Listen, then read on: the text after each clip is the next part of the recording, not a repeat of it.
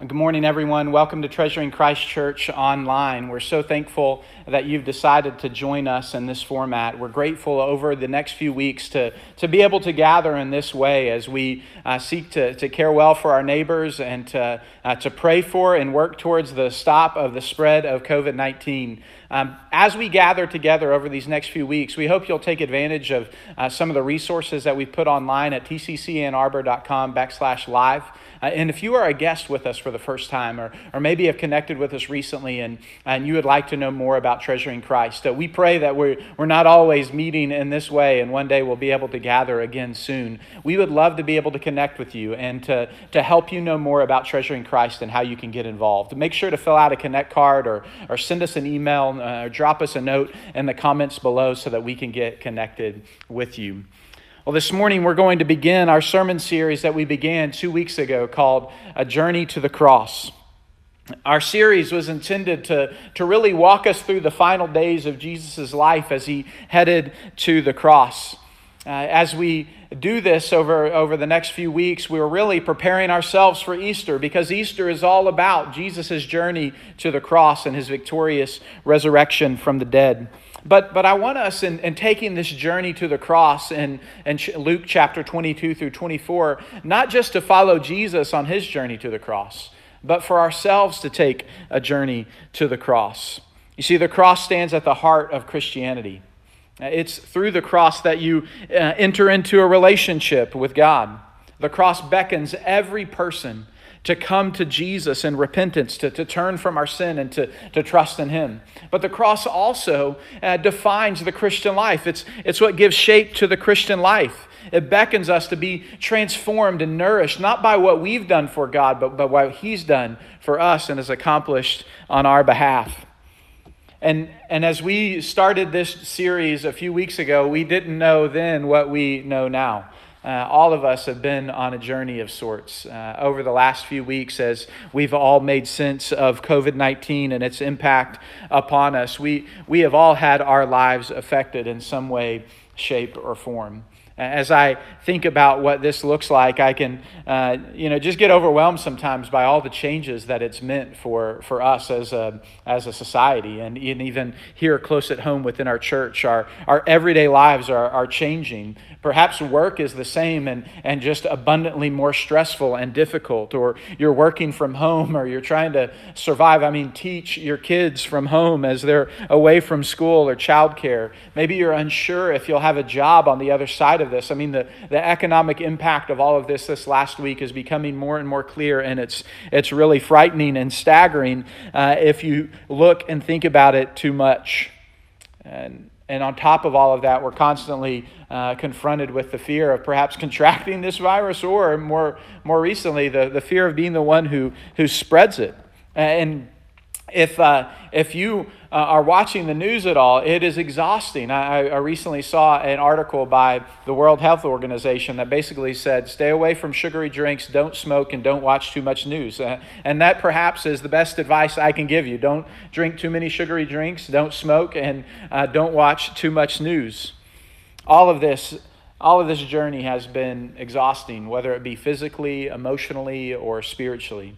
But as, I, as I've thought more about where we find ourselves today, I think God has a purpose in the midst of all of this. I know that there's a few things that we need and that this pandemic is bringing to the surface for all of us. Number one, we need more God. We need more of God. We need more of, of His Word, and we need more time with Him in prayer. We, we need our eyes to be open to who He is uh, and to, uh, to trust Him and to draw near to Him. But I also think we need to be open to what God wants to do in our lives, how God might be speaking to us in this particular moment. Does God have your attention? As all of the uncertainty swirls around us, does God have your attention right now? Oh, before this moment, we were so distracted with all of the, the busyness of our lives that God didn't have perhaps our full attention. It would be a shame now if in this moment we are so distracted by all that's going on around us that we don't take time to stop and think about what God wants to say to us in the midst of this pandemic.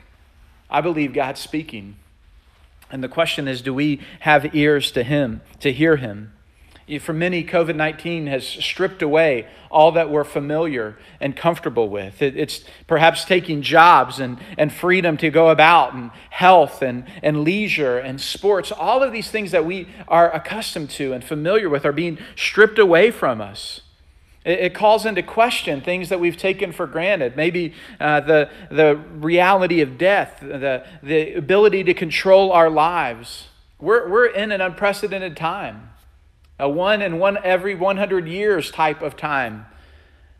And I think in the midst of all of this, God's trying to get our attention.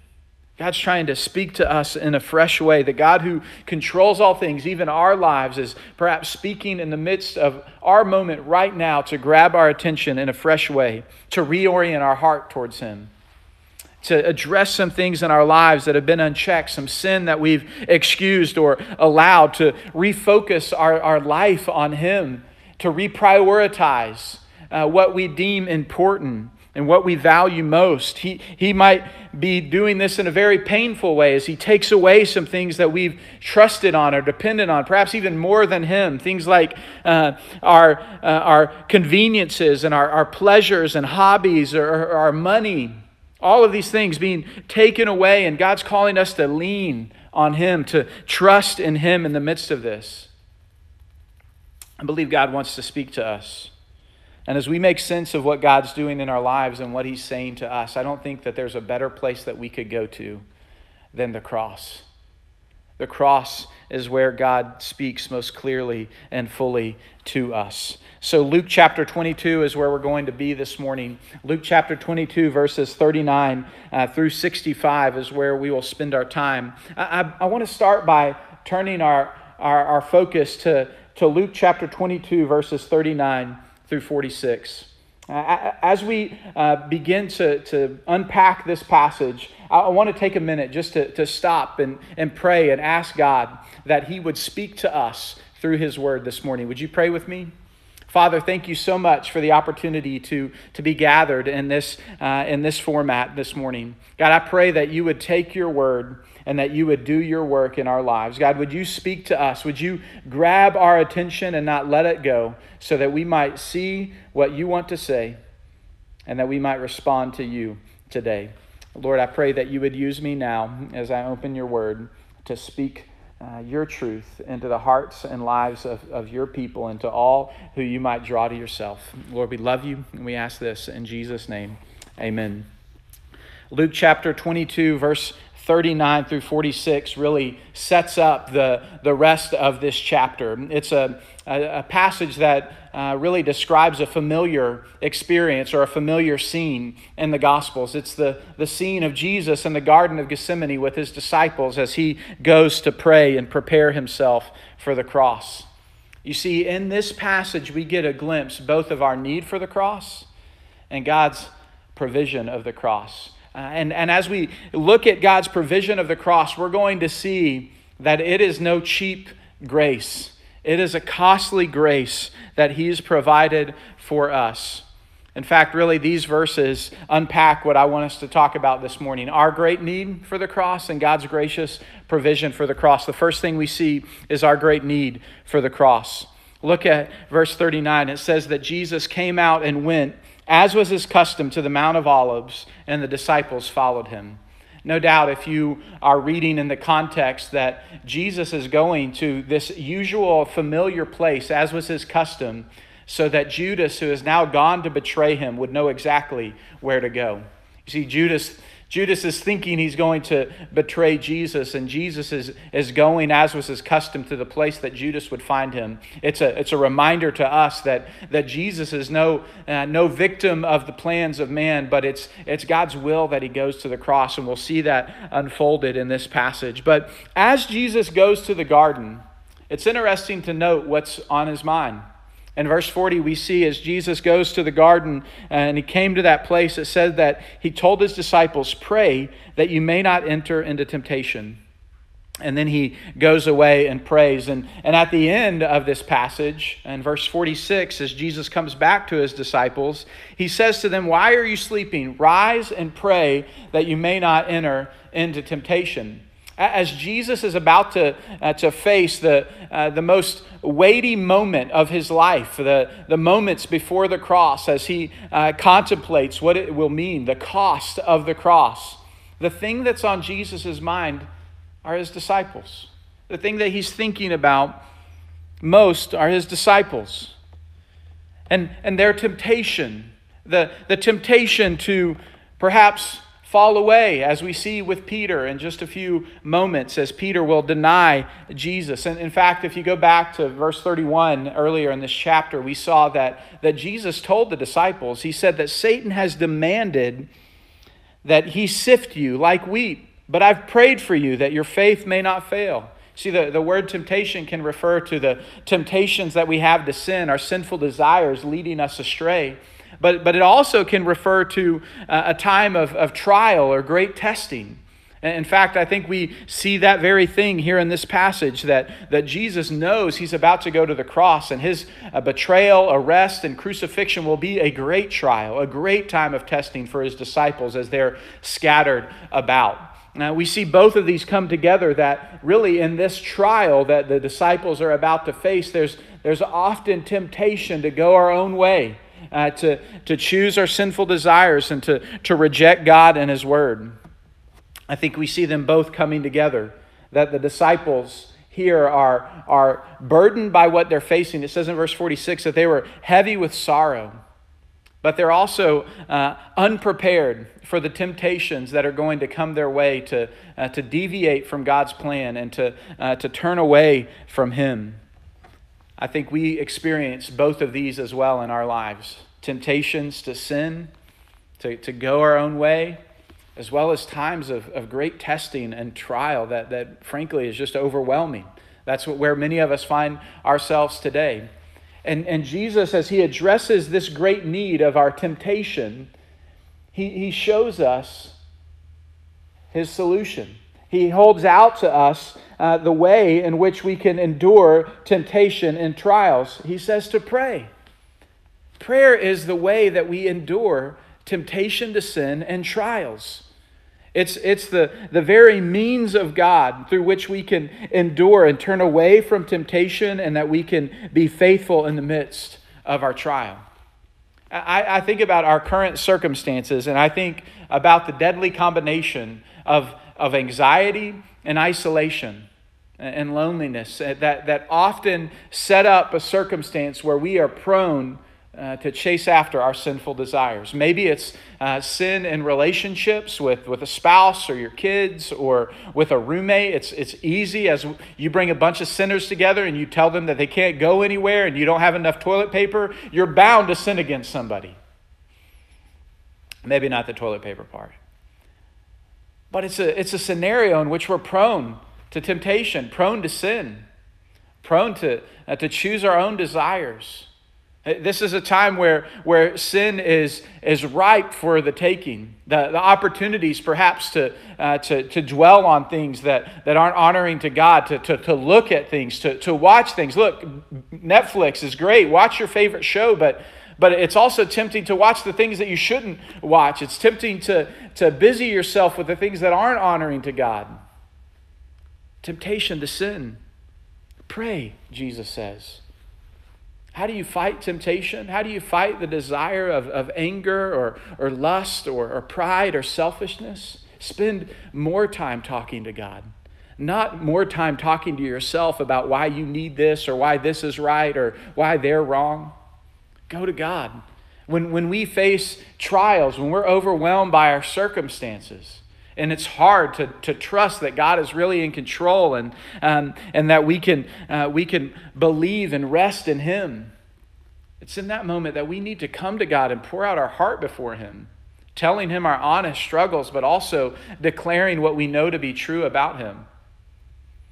Prayer is the means of God that God has given us to endure temptation and trials. I, I was thinking about what, what this would look like practically, or maybe to help us wrap our minds around this. And I thought about the solar eclipse in 2017. Uh, I don't know if you remember where you were at. I remember having a, a watch party at a, a coffee shop that, where I lived at the time. And A solar eclipse is when the moon uh, passes before the sun and either partially or fully blocks the sun. Um, and as I think about an eclipse, uh, here's, here's what's true. At the moment when it's the darkest in an eclipse, at that moment, do you know that the sun is still there and still shining?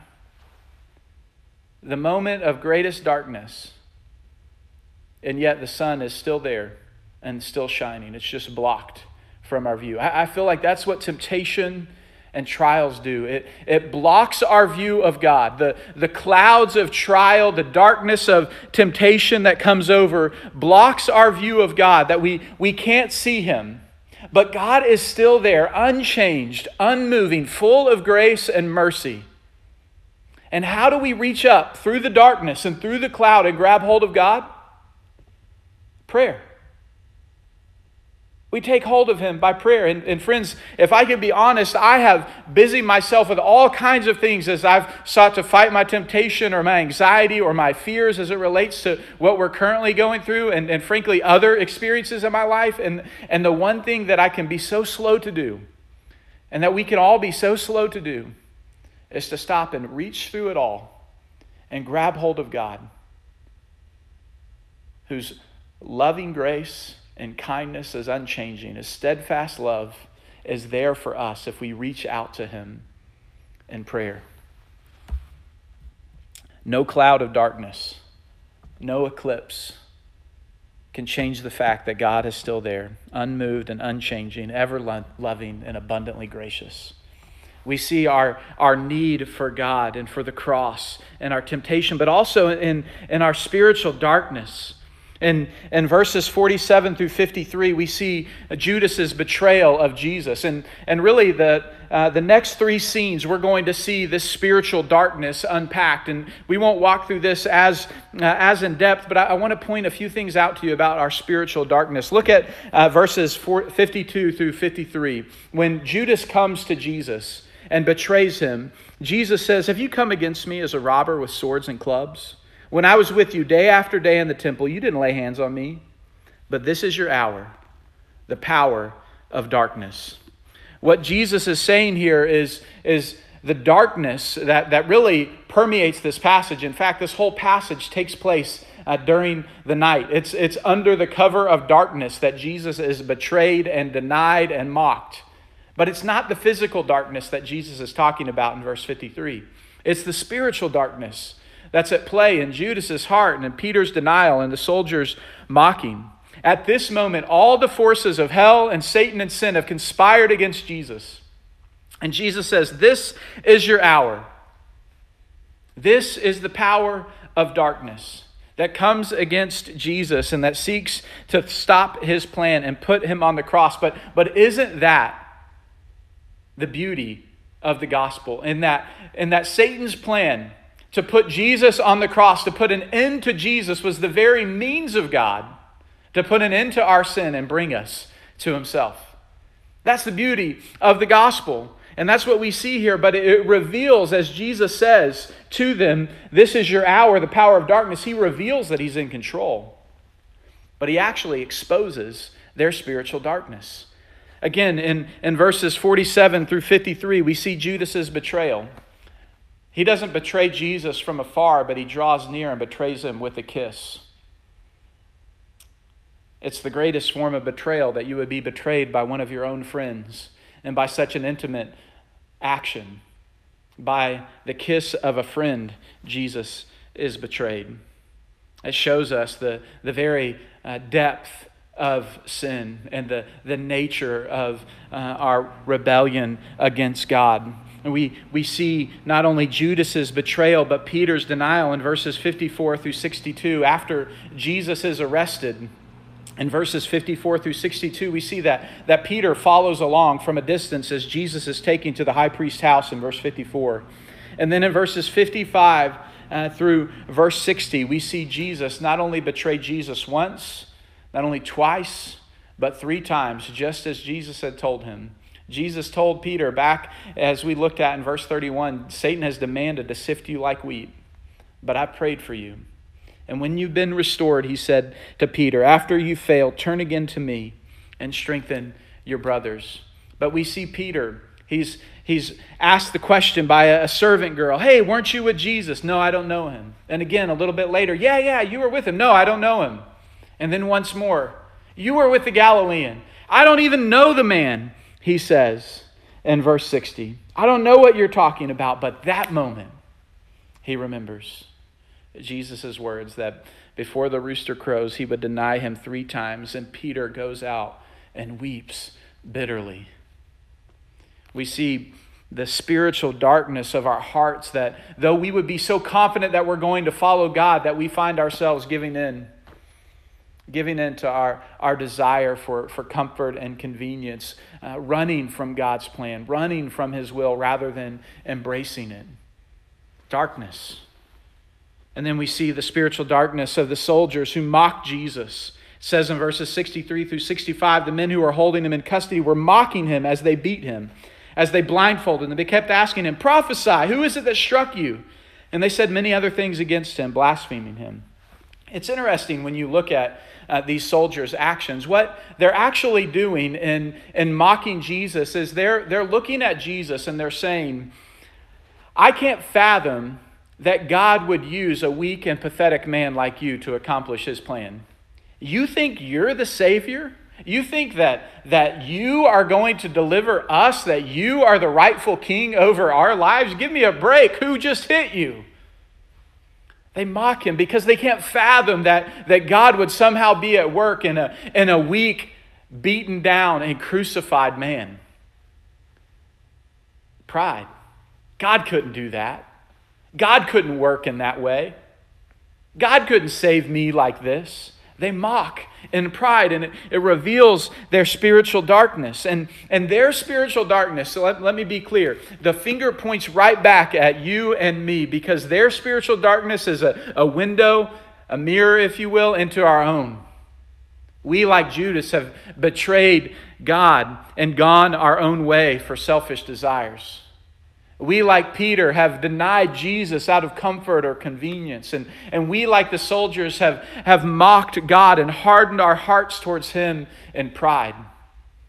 We see our great need for the cross, not only in our temptation, but, but our spiritual darkness. But here's the point that I, I want to press home to you there's a contrast in the spiritual darkness of Judas and the soldiers and the spiritual darkness that we see in Peter and it's all about their response. Both Judas and the soldiers respond to God in pride, but Peter responds in repentance. Peter weeps, and we know from the rest of the gospel that he, he repents, he turns again to God and is restored. And, and we're reminded that our spiritual darkness doesn't write the story for us. We may have gone astray. We may have betrayed and mocked and denied and sinned. But God stands ready to forgive us and to, to restore us. This is His grace that He holds out to us. You can respond to your spiritual darkness in either pride or repentance. Which have you chosen? Which are you choosing today? Are you allowing God to speak to you? Allowing God to reorient some things in your heart? To reshift some priorities? To put your focus anew on Him? In this passage, we see our great need for the cross through temptation and through our spiritual darkness. But we also see God's gracious provision of the cross. If you go back to uh, verses 41 through 45, as we see Jesus there in the garden, this is really the heart of it. And you can't understand um, uh, our great need for the cross apart from, from what Jesus does here in these verses. It says here in verse 41 that he withdrew from them a, a stone's throw and he knelt down and he prayed. He said, Father, if you are willing, remove this cup from me. Nevertheless, not my will, but yours be done. It's, it's here in the garden that we, we really get a sense of the cost of the cross. We get a sense of what really troubled Jesus about the cross.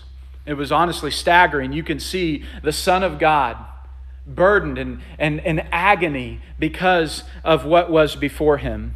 I said earlier that the, the gracious provision of God comes to us freely, but, but it is not cheap grace, it is costly grace. And the cost we see in the cup. The cost is revealed in the cup. Jesus says, Father, if you are willing, remove this cup from me.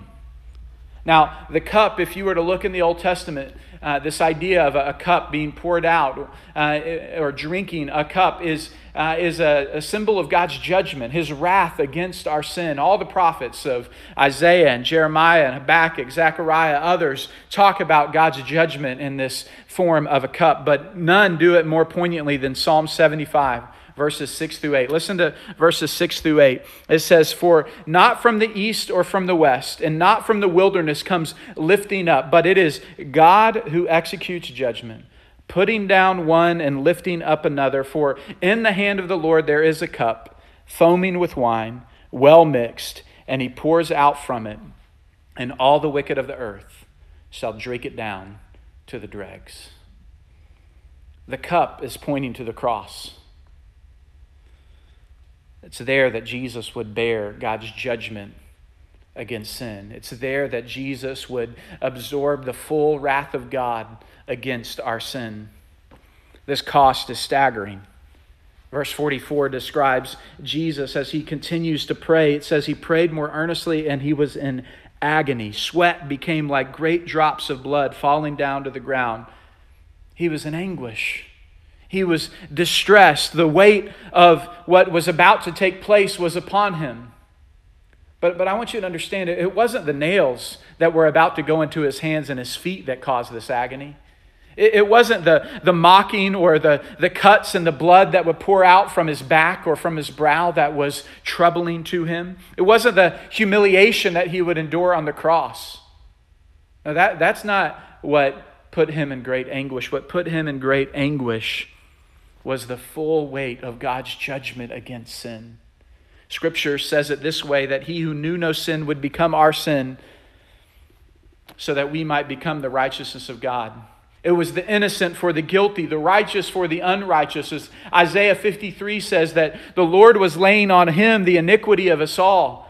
And Peter, later on in his life, in one of his letters, would say this He himself, in 1 Peter 2.23, he himself bore our sin in his body on the tree so that we might die to sin and live to righteousness. That's what Jesus had in his mind that in his body on the tree he would die for our sins, bearing the wrath of God. Father, if you're willing, remove this cup from me. In this passage, really, we see Jesus' humanity on display. It's as we look throughout the Gospels, we see that Jesus is fully human and fully God. His humanity doesn't compromise his deity, and his deity doesn't compromise his humanity. Here, the Son of God is staggered by the cost of the Father's will. The Father's will was to crush the Son, to put him on the cross. The answer to Jesus' prayer is no.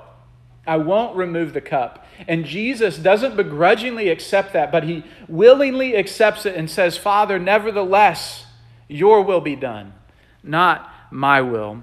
He submits fully to the Father's will, fully and willingly embracing the cross on our behalf. Here we see God's grace in Jesus willingly accepting the Father's will to go to the cross. As an aside, I, mentioned that God's answer was no, but, but God uh, shows Jesus that he's not alone. He, he comes through an angel and ministers to Jesus and strengthens him. And, and just as we talked about earlier, in our temptation and, and our trial and, and our moments of great spiritual darkness, God can come to us and strengthen us if we but reach out to him. And Jesus shows us that very pattern here of what it means to pray and to have access to God through prayer. But more, more importantly, it's here that God's grace is on display as Jesus willingly accepts the cup of God's wrath against our sin. What does this fully mean for us? It, as I thought about how to, to best describe what it means for Jesus to, to drink the cup of God's judgment for our sin in our place, I couldn't help but think about another cup uh, here in Luke chapter 22. And in verse 20, uh, in Luke 22, we see Jesus is uh, instituting the Lord's Supper with the disciples, and uh, he takes a cup after he's broken the bread, and he holds it up. And in verse 20, he says, um, This cup that is poured out for you is the new covenant in my blood. The Gospel of Matthew uh, unpacks that a little bit more fully for us. And we see uh, in Matthew 26, verse 28, where Jesus says, This is my blood of the covenant, which is poured out for many for the forgiveness of sins. Here's what it means for Jesus to drink the cup of God's judgment for our sin. Because Jesus drank the cup of God's judgment against our sin, we can freely drink the cup of God's forgiveness. He drank the cup of God's judgment so that we might drink the cup of God's forgiveness. That's grace. That's what Jesus holds out to us today. The cost of the cross, to, to, to bear the full weight of God's judgment and wrath against sin, comes to us as a free gift of grace that, that Jesus took our judgment so that we might be forgiven and stand as children, as sons and daughters of God. On the cross, our great need and God's gracious provision come together. How do we live in light of the cross? What does this mean for us? Well, let me just apply it this way that in our spiritual darkness, we, we run to the cross. In our spiritual darkness, we, we know that there's the light of God's grace that's revealed in the cross that says, Come to me. You need me. You may not have seen it before, but now you see it so clearly that you need God. You used to go your own way, but now you're willing to turn to Him and surrender to Him. You used to mock or deny or, or turn your back, but now you know you're, you were guilty all along. And God invites you to come to Him. Here, here's the good news of the gospel that while we were busy betraying, denying, mocking, being indifferent, antagonistic towards God, Jesus was interceding. He was praying for us. Jesus was going to the cross for us, bearing God's judgment against our sin. Jesus was rising from the dead for us. When we demanded to go it our own way, Jesus submitted to the will of the Father and said, Your will be done. And by submitting to the will of the Father, Jesus accomplishes salvation for you and for me. That's the good news of the gospel. In your spiritual darkness, there may be a moment where you think to yourself, I can't come to God. The darkness of your circumstances, you may think, keep you from coming to Him. But that's no, that's no truth to, to bank on. The cross reminds us that God came near us in our pain and our sorrow. Our circumstances are no hindrance to God. His power is displayed in our weakness. His, his power was displayed in the weakness of the cross. The soldiers couldn't fathom how God could be at work in this Galilean man who was being mocked and beaten and going to a cross. But it was through Jesus that God accomplished salvation for us. Your circumstances aren't keeping you from God, nor do they mean that, that God somehow doesn't care about you. All of it is pointing you to the cross and inviting you to come to Him. And, and if, you're, if you're listening today and you don't have a personal relationship with Jesus, but God is speaking to you today, and you know that, the spiritual darkness is talking about you. Would you, would you just be honest with God for the first time? Would you say, God, I know I'm a sinner. I've, I've gone my own way. Spiritual darkness is what I've lived in. But I believe that you died for me. The cross was for me. You took my sin and you defeated my sin and death when you rose from the dead. I give my life to you. There's nothing magical about that prayer, but if that's the, the desire of your heart and you want to follow Christ, I, I pray that you'll let us know. Leave us a, a note or, or send us a message uh, in the chat below so that we can connect with you and help you in learning what it means to follow Christ. The greatest decision you'll ever make is to give your life to Jesus. But, believer, what does it mean for us to, to be defined by the cross, to live in light of the cross? In our temptation and our trouble, we must run to Him in your temptation and your sin, do you know that, that Christ took your sin not in part but the whole and nailed it to the cross? You're forgiven of the guilt of your sin. The power of your sin doesn't have to have the final say anymore. I know it all too well when, when sin rises up in my heart and I want to sin against, uh, whether it be my wife or uh, in a response to a circumstance, or, or those desires come back to, to go down some of those familiar paths that used to lead us away from God. God says, Come, come to the cross. What I offer is better. Don't be enslaved in sin. Be free from from, from sin by the cross. You're not an indebter to sin. You're indebted to God, so don't go back to your old ways, but, but walk in the freedom that the cross has afforded you. Jesus drank all the cup. There's no condemnation in Christ. Live in that, walk in that. But also, I, I know that, that we experience trials, and we're experiencing one now. Oh, we need to hear more than just the news about COVID 19. But as I said at the beginning, I don't want you to miss what God's saying to you in the midst of it. As these clouds uh, of darkness and the trial of COVID 19 uh, overshadow and, and, and hide us from the face of God for a moment, it's easy for us to be weighed down and discouraged and anxious and afraid. But remember the cross. On the cross, Jesus dealt with your sin and secured your future. When he died on the cross, he dealt with your sin, and when he rose from the dead, he secured your future. So in our trouble, we're reminded that Jesus knows what we need. He intercedes on our behalf. He was interceding before us, uh, for us before we got to this trial and to this trouble. And he'll be doing so in the midst of it. What do we have to fear? Jesus has paid the price for us on the cross.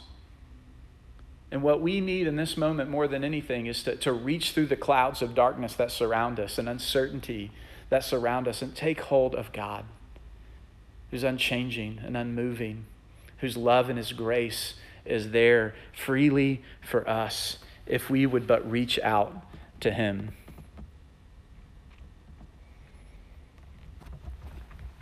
I want to end by pointing you to Romans 8. Familiar words that capture so beautifully what we see here at the end of Luke chapter 22. Romans 8, verses 31 through 39. What shall we say then to these things? If God is for us, who can be against us? He who did not spare his own son, how will he not also with him give us all things? Who shall bring any charge against God's elect? It is God who justifies. Who is to condemn? Christ Jesus is the one who died, and more than that, he also rose and now is at the right hand of God, who is indeed interceding for us.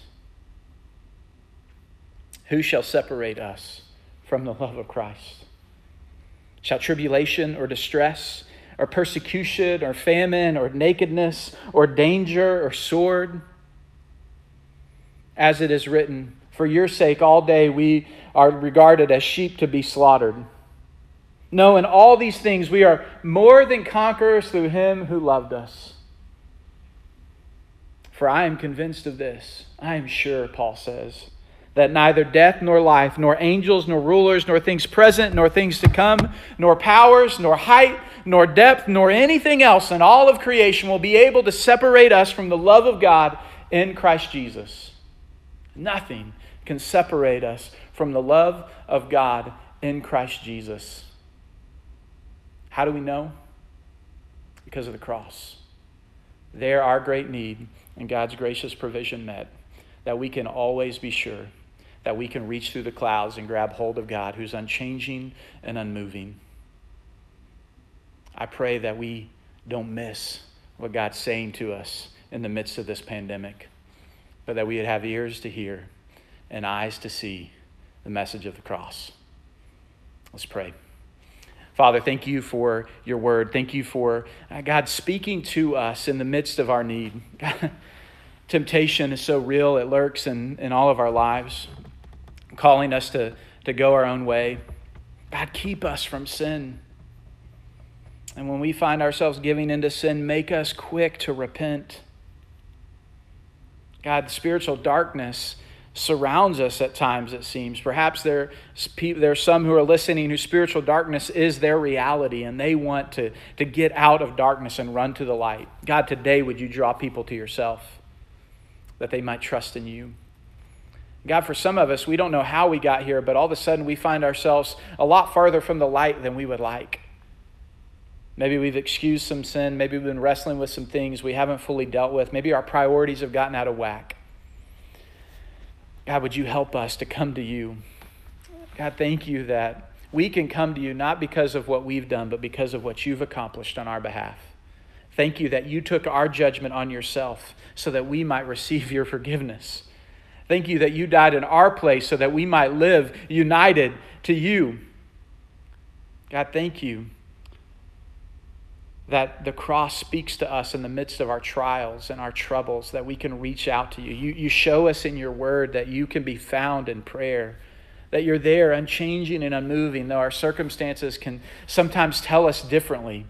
We but need to, to reach out and take hold of you in prayer to know that you're there with us and that you'll sustain us and strengthen us that we might faithfully follow you. God, we, we pray that you would help us to, to humbly, day by day, come to the cross Help us come as humble, repentant sinners. And God, every day let us leave and live in light of the cross, where our great need and your gracious provision meet. Father, we love you. We thank you for Christ and for the cross. We ask that you help us to respond now with the praise that you are due. We ask this all in Jesus' name. Amen.